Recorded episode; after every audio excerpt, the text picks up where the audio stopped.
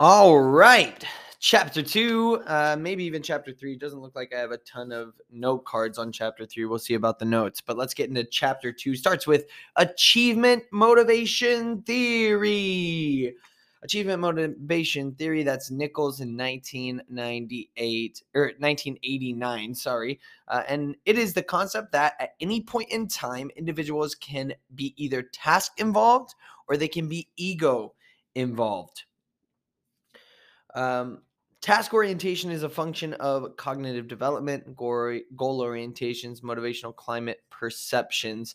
Uh, in a caring task involved climate, um, high effort and improvement are rewarded cooperation among teammates is fostered. Everyone plays an important role on the team. Mistakes are part of learning. Everyone is treated with kindness and respect. So, uh, just off the note cards, task involved. Um, athletes are focused on their personal effort and implement in improvement in the tasks they perform. So it's all about the tasks that are happening. They're attentive to aspects over which they have more control.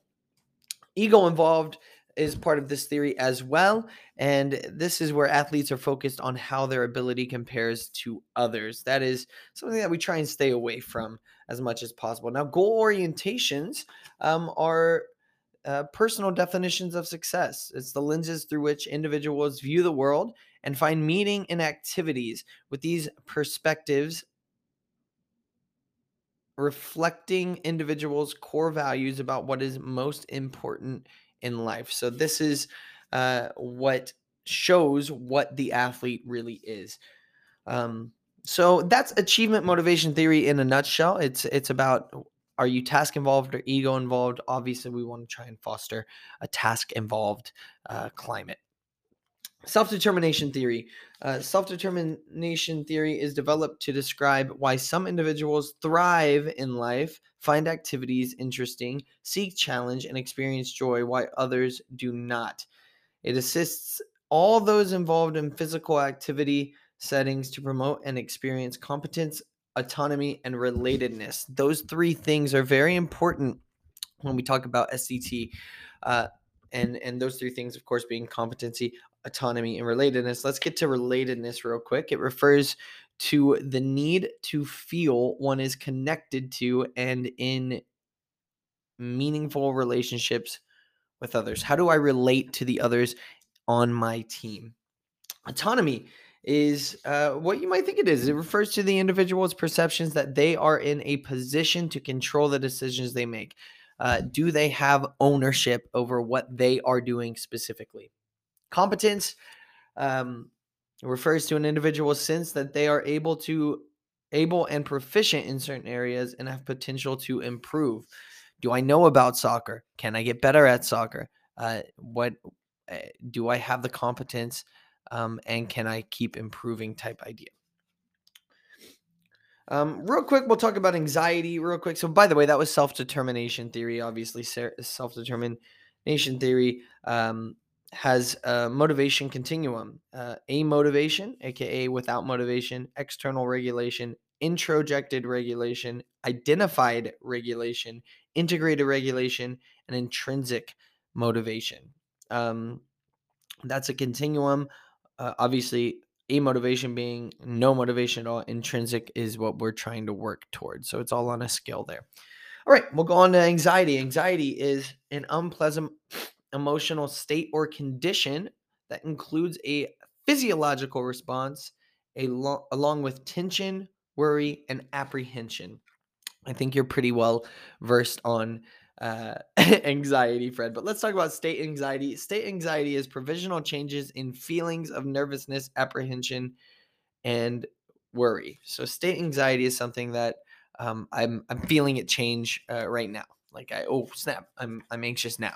Right now, I, I I'm in an anxious state. I can feel that. Trait anxiety, however, is going to be a behavioral disposition that predisposes a person to perceive a wide range of objectively non dangerous circumstances as threatening.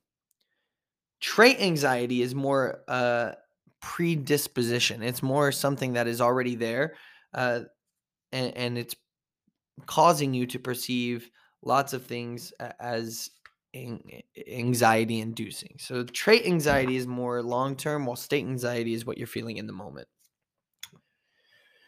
Now, as far as the notes go, anxiety, uh, Hanin's individualized zones of optional functioning are important when it comes to this uh, multidimensional theory of anxiety uh, is here, and then the cusp catastrophe model is what we'll talk about with this.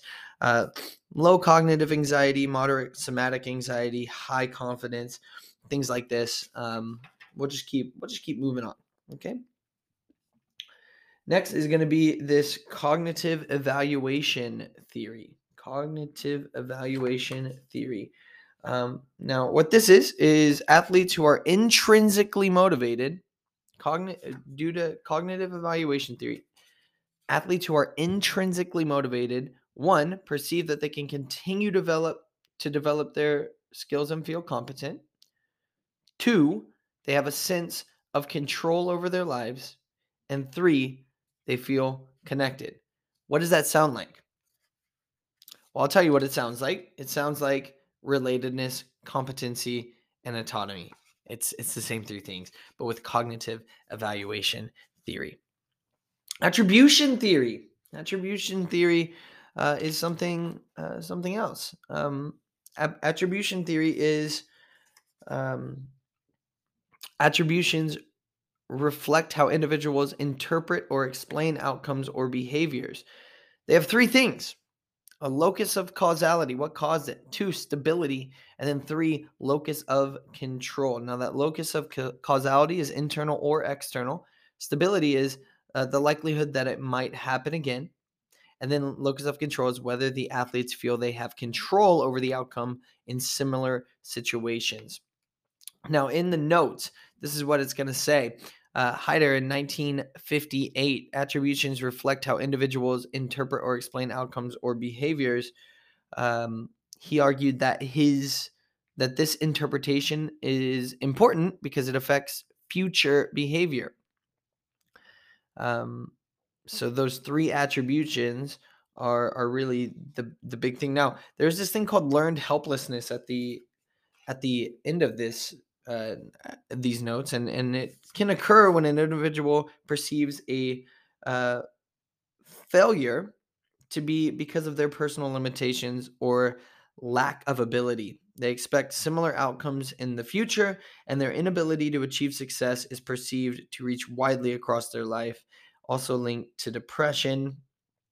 Um, really, this learned helplessness is something where the challenge is too great for what the individual is actually capable of and so they they keep finding um, they basically learn that they can never be successful we've already talked about self-efficacy belief that you're able to do something the belief that you have in yourself now the theory of self-efficacy though um, this is interesting self-efficacy theory uh, is from Bandura in 1977. High effic- efficacy encourage encourages approach behaviors, whereas low efficacy or low belief in self elicits avoidant behaviors. Um, so, in other words, uh, it addresses the misconception that psychological changes occur as a con- consequence of experience alone. In other words, if I think I can pass this test, I'm going to go after it. If I don't think I can pass this test, I'm not going to go after it. And that's that's really what this is. Um, the cultivation of facilitative physiological and emotional states, encouragement from self or others, and the use of imagery, imaging, or visualization can help with self efficacy theory. Uh, the more successful practices, moments you have, the higher uh, your self efficacy would be. Now, next thing I want to talk about is this IZOF individual zones of optimal functioning from Hanin in 1995 and 1999.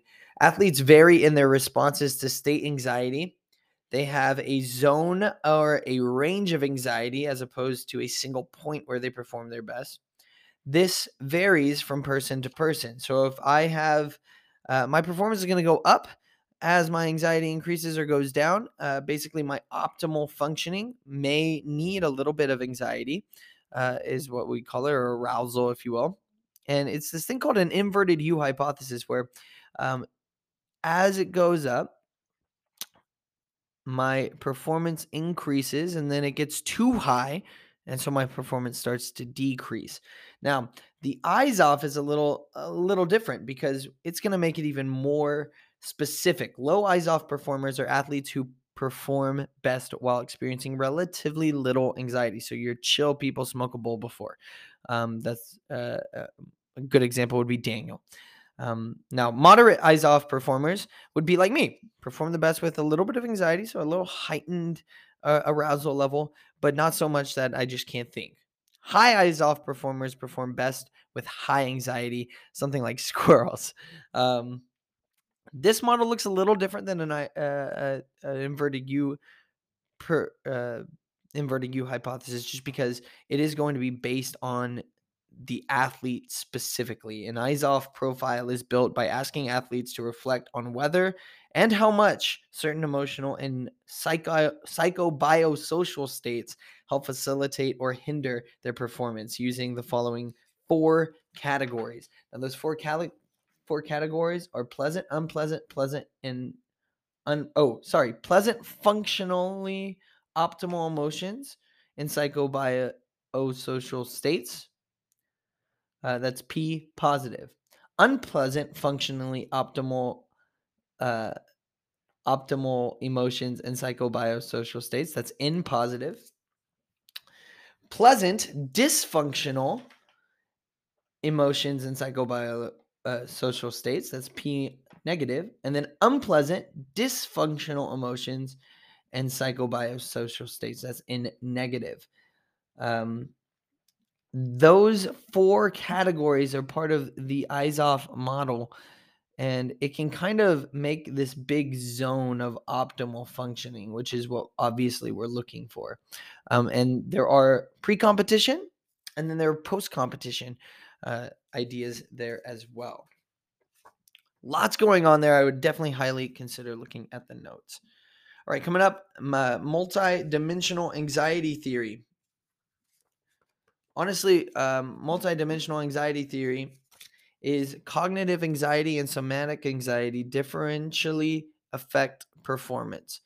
Um, Martens and colleagues in 1990 argue that self confidence also plays a key role in how one is likely to respond to performance stress. Elevations in somatic anxiety will facilitate performance up to an optimal level at which point performance begins to decrease as somatic anxiety continues to rise. Somatic being uh, the, the nervous system, which is what we're going to next. So, our it's the perception of physical responses to related anxiety. So, uh, the sympathetic nervous system's response to a perceived threat, which includes but not limited to increases in heart rate, sweating, and muscular tension. That's somatic anxiety. Now, cognitive anxiety, it, it reflects the athlete's negative expectations and concerns about performance and performance related consequences. It's co- uh, concerned with thought processes, uh, su- thought processes such as uh, worry and of fear. That would be cognitive anxiety. Um, and for right now, that's where I'm going to stop and I'll take a little break and be right back with the rest of chapter two and chapter three.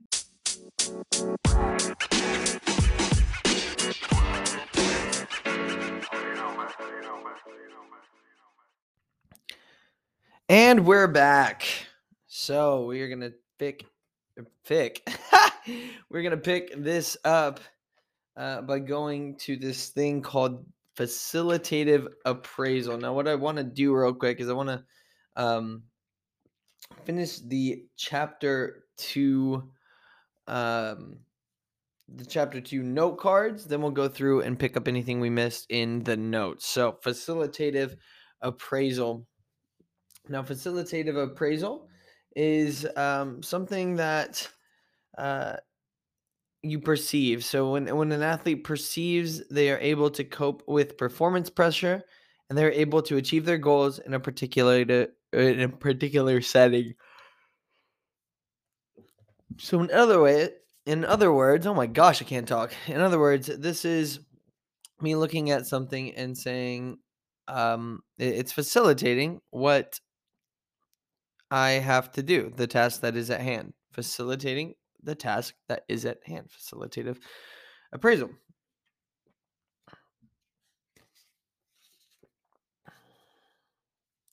Now, debilitative appraisal is the opposite, right? It's perceived that when athletes perceive they do not have control on whether or not they're able to achieve their goals or cope with performance pressure. Very simple. Just a couple more left here in chapter two. We'll keep going. Um, reversal theory is uh, when athletes' perceptions or interpretations of their arousal will determine their per, uh, their response or performance. A couple notes on uh, reversal theory. Low levels of arousal can be interpreted interpreted as uh, boredom, or they can be interpreted as relaxation. Either or, right? You could reverse boredom uh, into relaxation. High levels could be excitement or anxiety. You could reverse it. Um, can be switched from maladaptive interpretation to an adaptive one, like I just uh, gave the example of. Performers can shift their percep- perceptions at any time. That is um, what reversal theory is all about. Now, the theory of attentional style. This theory states that the relationship between arousal and athletes and their attentional focus can better be explained through their dispositional or preferred attentional style. Um, so, a little bit about this one. Let's go into focus uh, on on our notes. Our notes say uh, this is Nideffer, 1976, 1976b, and 1981. Attentional focus ranges in width from broad to narrow and in focus from internal to external. This is your broad, narrow, internal, external focus, resulting in four attentional styles. Broad internal, broad external, narrow internal, and narrow external. Now, let's talk about all this stuff. Um, different um, different sporting experiences call for different attentional styles. The better the match between the style called for in a sporting experience and the dispositional attention style of the athlete, the better performance. A broad focus would mean that there is a wide range of stimuli. Uh, so, like playing defense in a game, you have to know, in a soccer game, you would have to know uh, about a lot of different stimuli going on. Narrow focus is minimum minimal input or change. Um, so shooting a PK, the environment uh, around you, minimal focus. Internal focus uh, equals internal thoughts, and external focus uh, would be ex- external to oneself. So the um, opponent position, um, the the the uh, audience or the uh, the fans, things like that.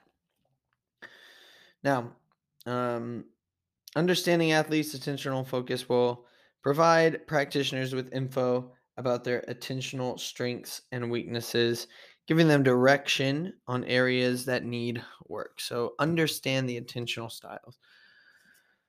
All right, um, the theory of planned behavior, Ajzen in 1985. Um, this means that this uh, theory states that behavior is best predicted by intentions about the behavior. We already kind of talked about this one, but there's three factors attitudes about the behavior, subjective norms, and perceived control. Remember, we talked about that in chapter one, I believe. And then um, that would be the end of our chapter two um, note cards. But let's go over some things that we missed in the notes that weren't covered in the note cards. Okay, so Um, first things for first, uh, there are a lot of different theories that we didn't quite get to talk about. Um, we did talk about achievement motivation theory, obviously. Um, and we talked about self determination, but this one, organismic integration theory. This is Ryan and Deci in 2007, four levels after a motivation. One, external regulation. Individual engages in behavior because of the of outside rewards or punishments that go with it. That is um, it goes within the self-determination theory uh, framework by the way so that would be uh, first external regulation lack autonomy and self-determination number two is introjected re- regulation where the individual engages in the activity because of guilt or pride not of their own volition number three is identified regulation the individual begins to internalize the behavior recognize its importance, and acknowledge the activity has some value. The number four, integrated regulation. The individual consciously recognizes the importance of the activity in their lives. However, this is still in extrinsic because the individual is still focused on the outcome of the activity rather than engaging in the activity for pure enjoyment. That's integrated regulation. So, once again, those four of organismic integration theory is one, external regulation, two, introjected regulation, three, identified regulation, and number four, integrated regulation. Competency, autonomy, and relatedness all must be met, although not necessarily to the same degree, in order for individuals to reach their human potential. Okay, going through everything else. We have hit almost everything else, it looks like. Um, the cusp catastrophe model is something I wanted to touch on as well. That's a three dimensional model of the anxiety performance relationship. It represents the proposed effect on performance of different combinations of cognitive anxiety and physiological uh, arousal. Now, look at the notes for for a picture of this, but basically, uh, there's a critical point of anxiety arousal and performance um, where that critical point is where uh, arousal and performance they both the arousal gets too high so the performance decreases um, as it's going on its way up the performance will increase um, and basically that's what this model is is looking at is is that going up. Now, this is Fazey and Hurd in 1988, Hardy, oh, Fazey and Hardy in 1988, Hardy 1996, Hardy and Parfitt 1999. Another one is the control of mod, control model of debilitative and facilitative competitive anxiety. Uh, that goes along with debilitative and facilitative thoughts, but basically all it's saying is um, athletes' beliefs about whether they have control over goal attainment or their ability to cope with performance stretch, stress in a particular setting will determine whether their view of anxiety is one of facilitative or debilitative appraisal.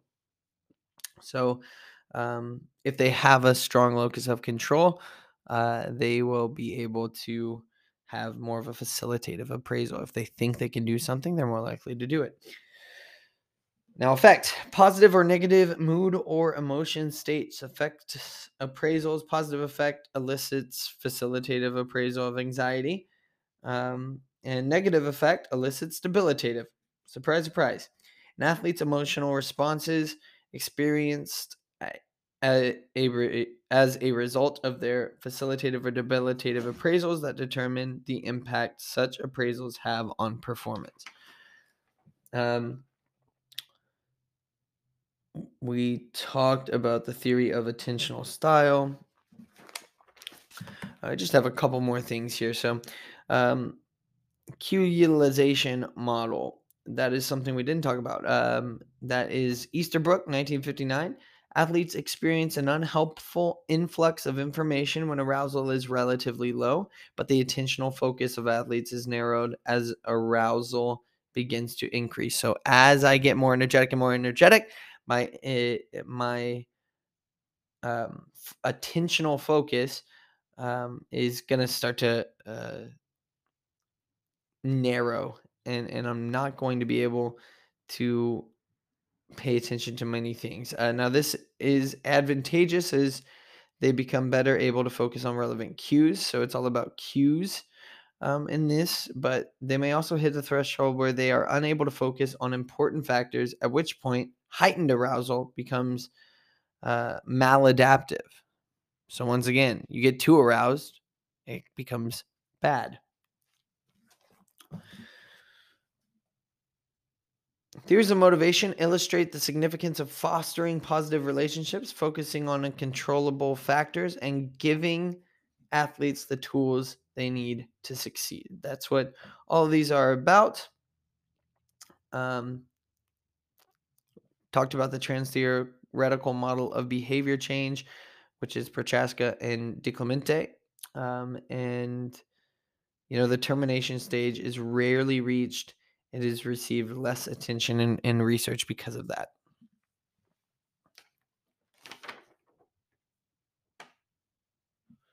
All right, we are going to go, we're going to fly through chapter three um, because there's not too many notes on it. And uh, we have one flashcard. That flashcard is performance. chapter three's flashcard is performance, the execution of a skill at a specific time and in a specific situation.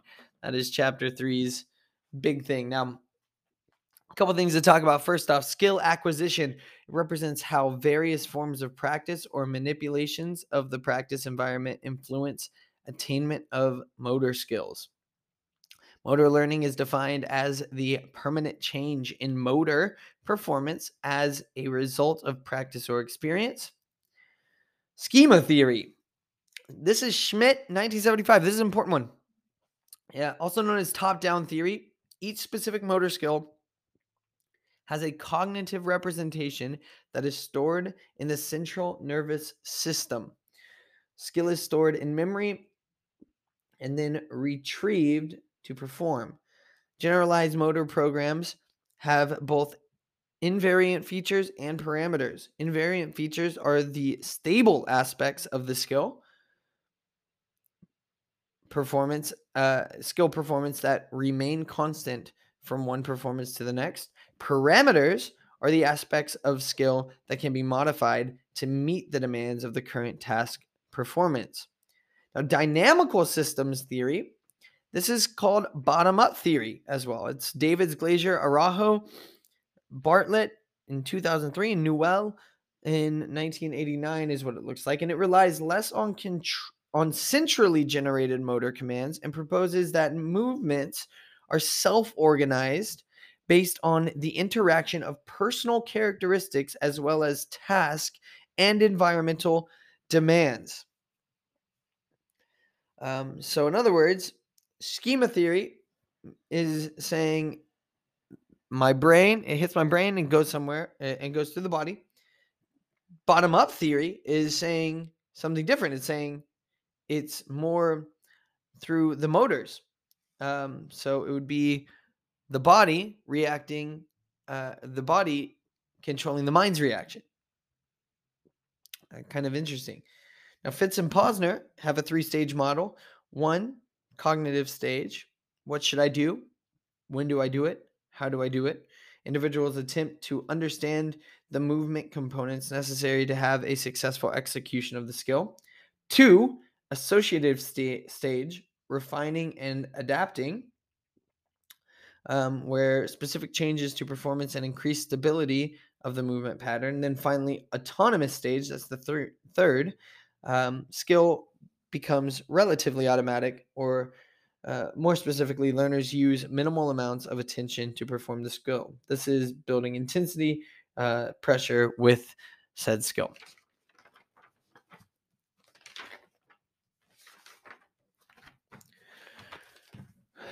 All right. Um, we just talked about performance. Um, Watch performance over a period of trials to minimize the influence of any outlying performances.